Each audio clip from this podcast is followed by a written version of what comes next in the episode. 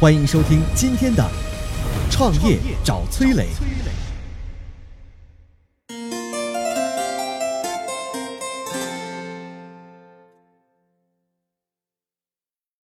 近年来，国货波司登火了，就连美国队长都穿波司登。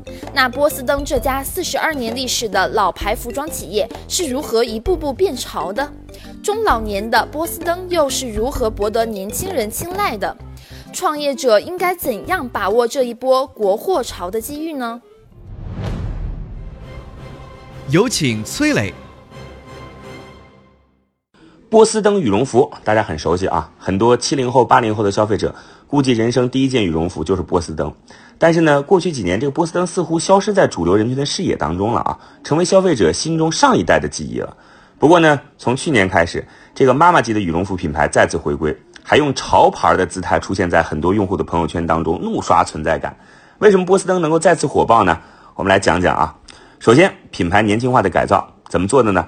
波司登主要和一些知名的设计师，就是很有影响的那个大 IP，比如说像迪士尼合作，然后就来推出联名款。波司登可以在设计上年轻化，营销上得到曝光，合作方呢可以获得授权的费用。所以说，传统的品牌商在品牌年轻化方面可以借助一些外力，比如年轻人喜欢的一些热门网剧、影视或者是主题乐园等等大 IP，去寻找和品牌之间的这个结合点。另外呢是在渠道上，波司登关闭了大量的低效百货寄售网点，还有加盟店。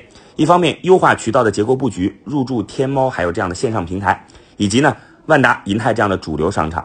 另一方面呢，和法国顶尖的设计师合作，重新设计终端的形象，然后把自己的门店陈列啊，还有消消费者购买的这些细节，都把它做得很有品位，还简化了消费者购买决策的难度和过程。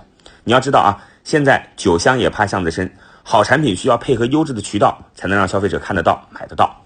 另外呢。波司登的每个门店都用了信息化的方式来收集数据，生产供应端可以根据数据就能知道门店里有哪个款式卖得好或者卖得差，从而决定是否要增加产量或者是减少产量，这样能够及时补货，并且大大的减少库存。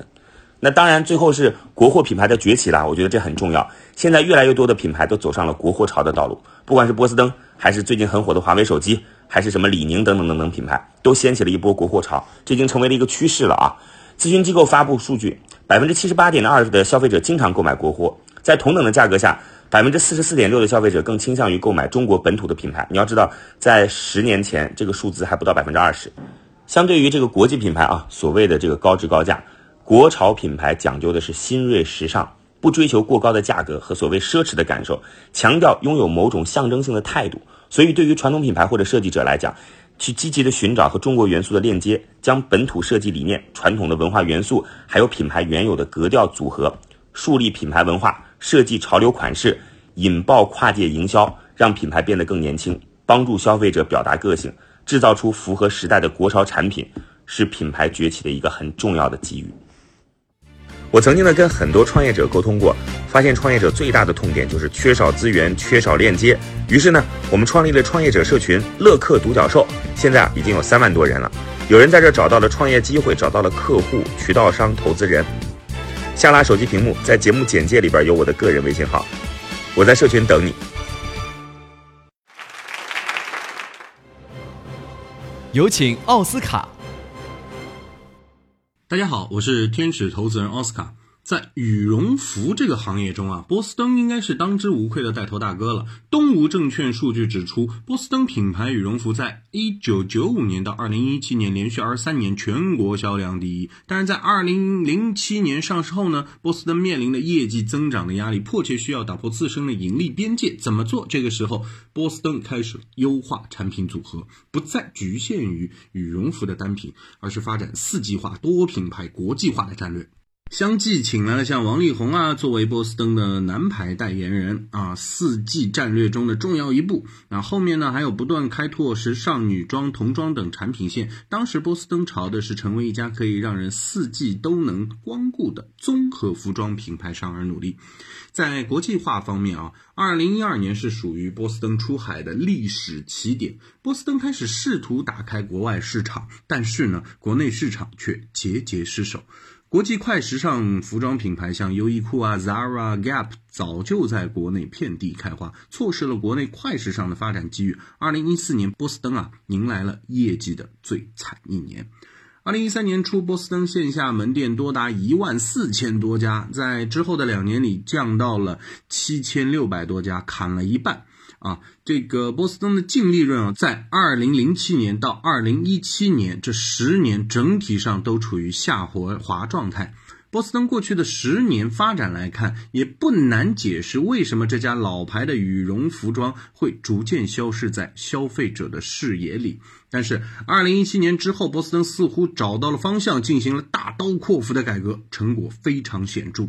它的战略从过去多元化变成了。窄，哎，我要收窄多元化了，落到了聚焦主品牌波司登上面，对吧？除了聚焦之外，面向高端化也是波司登的另一个转变。如何高端，主要体现在主品牌的涨价。二零一八年，波司登羽绒服平均涨价百分之二十到三十。从最终的成本来看，二零一八年波司登全渠道零售突破了一百亿，中高端的增长啊，应该是超过了百分之五百吧。对这个业绩还是亮瞎了很多同行的眼。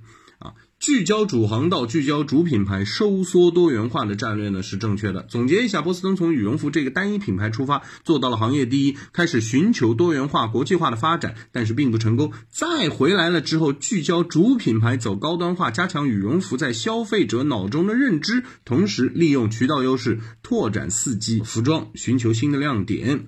所以呢，嗯，怎么说啊？不管是创业早期的公司也好。